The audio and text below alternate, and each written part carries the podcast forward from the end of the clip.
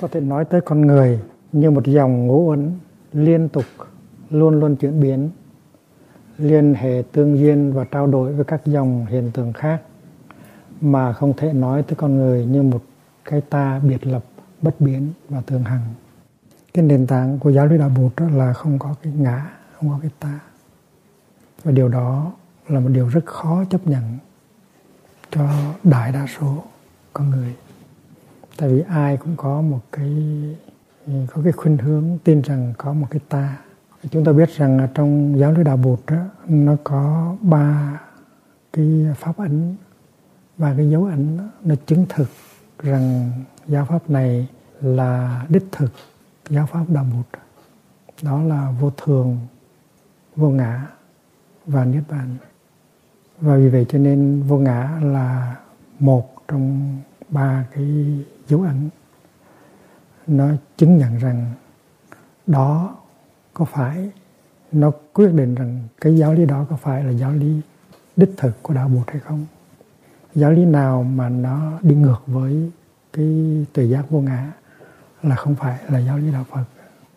À, chúng ta được học rằng có những cái dòng hiện tượng mà không có một cái thực thể bất biến trong cái dòng hiện tượng đó. Tại vì dòng hiện tượng đó tuy là nó liên tục, nó tiếp nối, nhưng mà nó luôn luôn biến chuyển.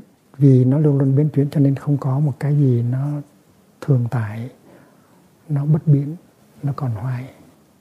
Nếu chúng ta quán chiếu sâu sắc vào con người thì ta thấy rằng có năm cái yếu tố gọi là năm uẩn.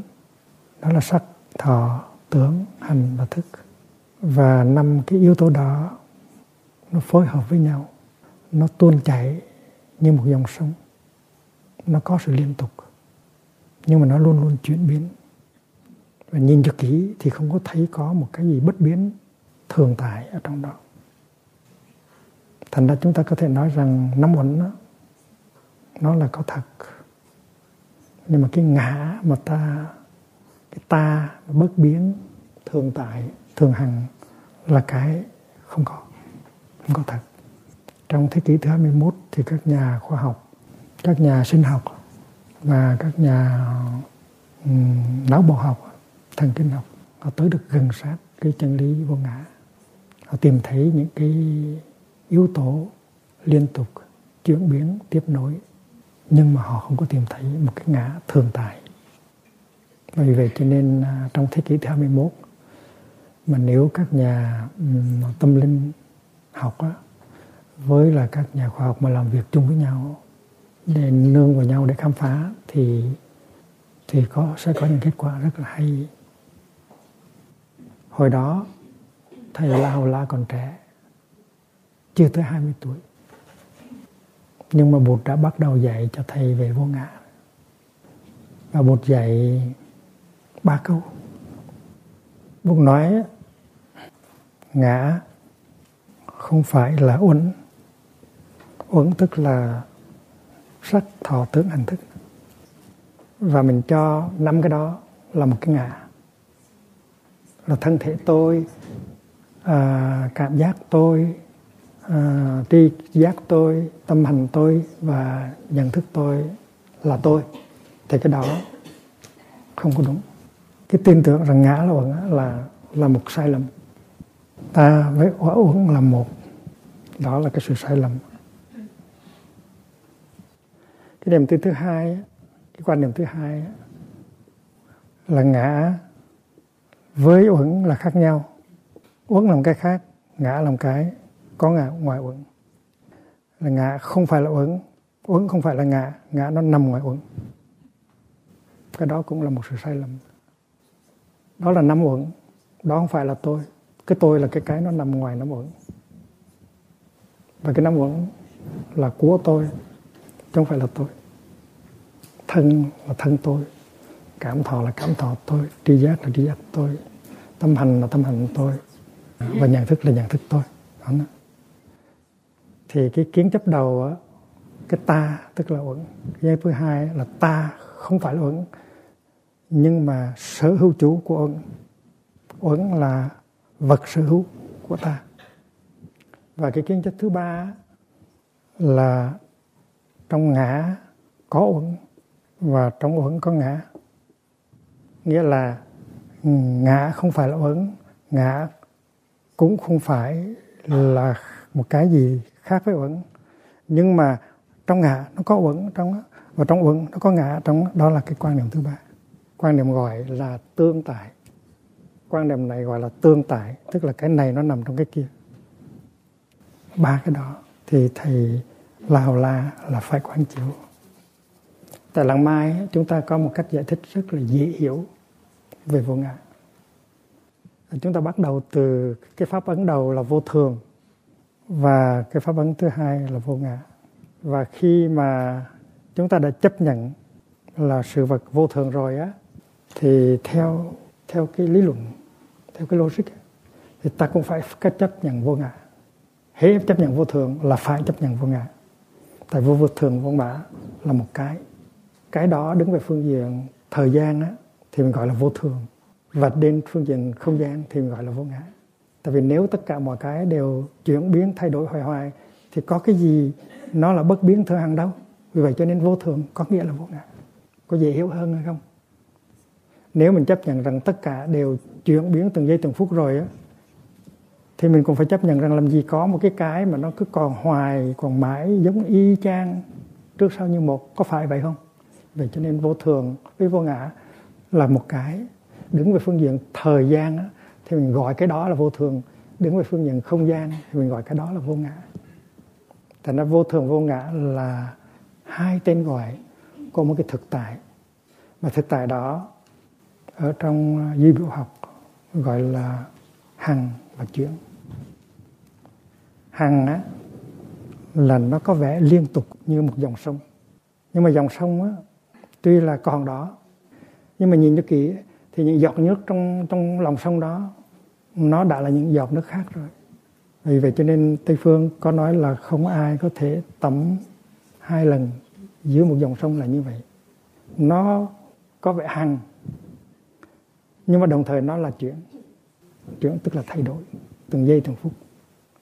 Và và vì vậy cho nên cái ngã, một cái ta thường tại bất biến là một cái ảo tưởng, là một cái illusion. Nhưng mà nói như vậy không có nghĩa là không có cái dòng ngũ uẩn nó liên tục, nó chuyển biến. Nó có cái dòng năm uẩn và đang liên tục chuyển biến. Cái này nó dựa vào cái kia để phát khởi. Cái kia nó dựa cái này phát khởi. Năm uẩn là nó như vậy. Không có sắc thì không có thọ. Không có tưởng. Không có hành không có thức. Không có thức thì không có sắc không có thọ không có tưởng.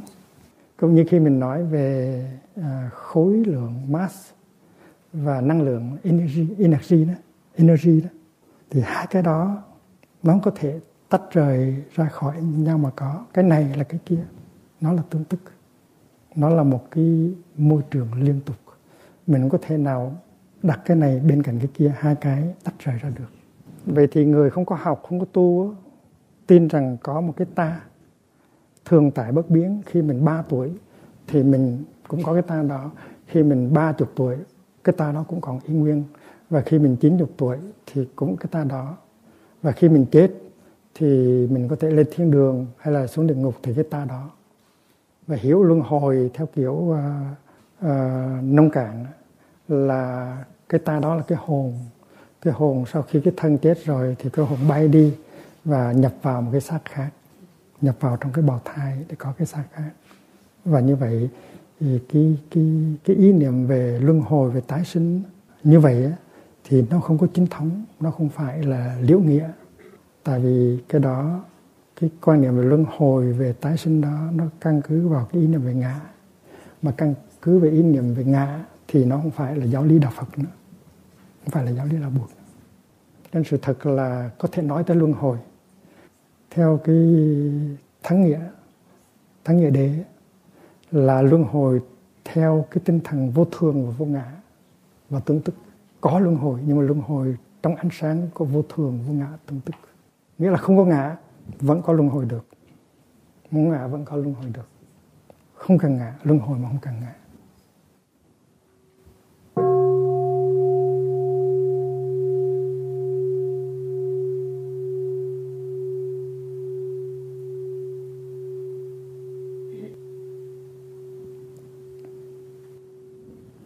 Có thể nói tới con người như một dòng ngũ ứng liên tục, luôn luôn chuyển biến liên hệ tương duyên và trao đổi với các dòng hiện tượng khác mà không thể nói tới con người như một cái ta biệt lập bất biến và thường hằng.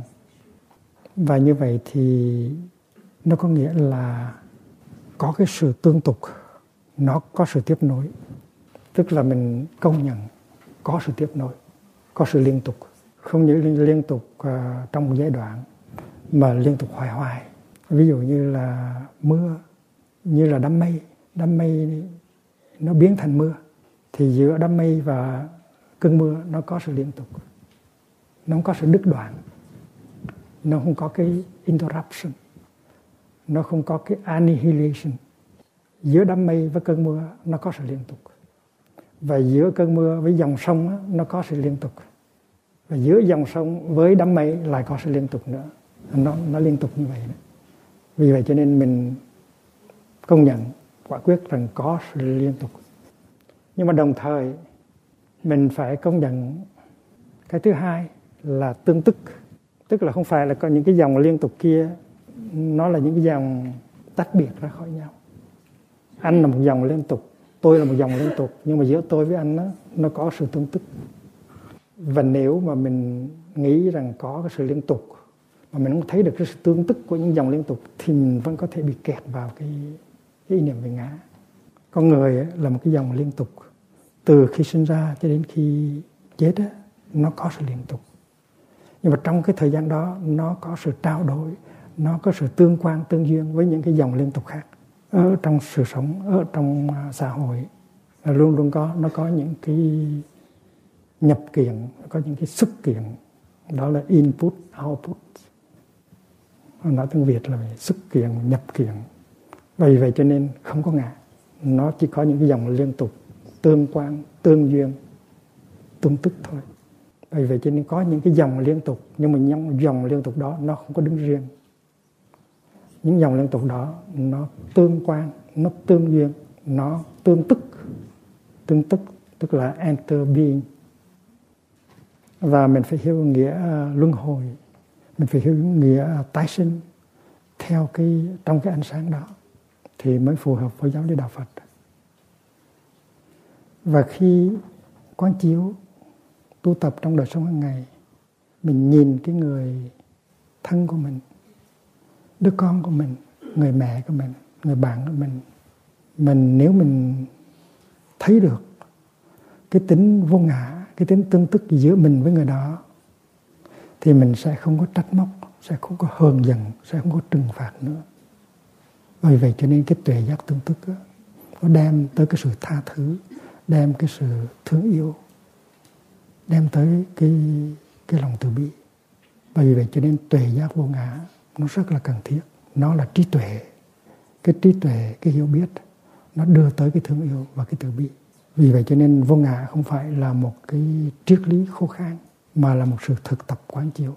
Và nếu trong một cái đoàn thể mà chúng ta biết nhìn nhau bằng con mắt bằng tuệ giác vô ngã, thấy được cái tính tương tức của nhau, thì cái hiếu và cái thương nó có mặt. Hạnh phúc nó sẽ lớn. Và mình có thể làm chỗ nương tựa cho rất nhiều người. Hầu hết tất cả những cái câu hỏi về triết học, về cuộc sống, về khổ đau mà người ta đem tới hỏi được thế tôn, ngài đều trả lời căn cứ trên cái tự giác vô ngã của ngài. Và muốn có được tự giác vô ngã đó học hỏi trong kinh điển, không có đủ phải trong đời sống hàng ngày của mình. Nhìn xung quanh mình, nhìn bản thân mình, để thấy rằng không có cái gì có thể sống biệt lập. Nó có những cái dòng liên tục thật, nhưng mà luôn luôn chuyển biến. Và những cái dòng đó nó tương tức, tương nhập với nhau. Và thấy như vậy rồi thì mình có thể chuyển hóa được rất nhiều tâm hành tiêu cực. Nó làm cho mình đau khổ trong đời sống hàng ngày.